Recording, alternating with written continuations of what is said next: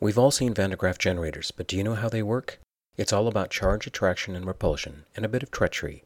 This is how the generator looks in the real world. Plug it in, flip the power switch, turn up the motor speed. The dome of the generator then builds up an electric charge.